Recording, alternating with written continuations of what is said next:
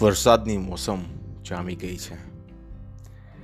ત્યારે વરસાદના પહેલાં છાંટાણા થાય અને મીઠી માટીની સોડમ આવે.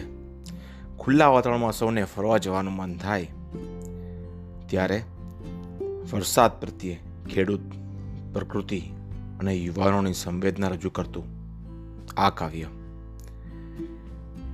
કવિ વિરલ પટેલ. કાવ્યનું નામ મેહુલિયાની મજા.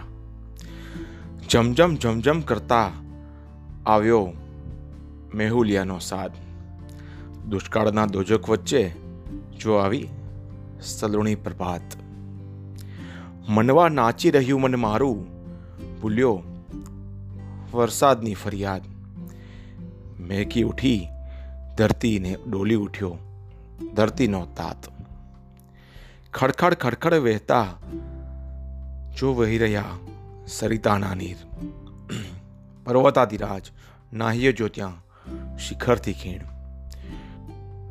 પશુ પંખી માણતા મેહુલિયાને ઝણઝણી રહ્યા છે તેમના શરીર છમ લીલા વૃક્ષો ચૂમતા ને વાએ શીતલ પવન ભીની ભીની લાગણીઓ ને ભીનાઓ વચ્ચે ધડકી રહ્યા જુવાન જવા ફરવા ખુલ્લી હવામાં થનગની રહ્યું તેમનું મન.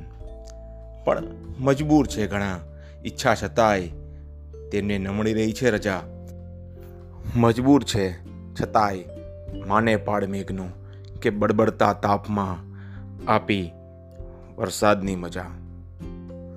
જો આપ સૌને વરસાદની મજાને રજૂ કરતી રચના, મેહુલિયાની મજા જો આપને ગમી હોય, તો પ્લીઝ કોમેન્ટ કરજો અને ઉત્સાહ વધારજો.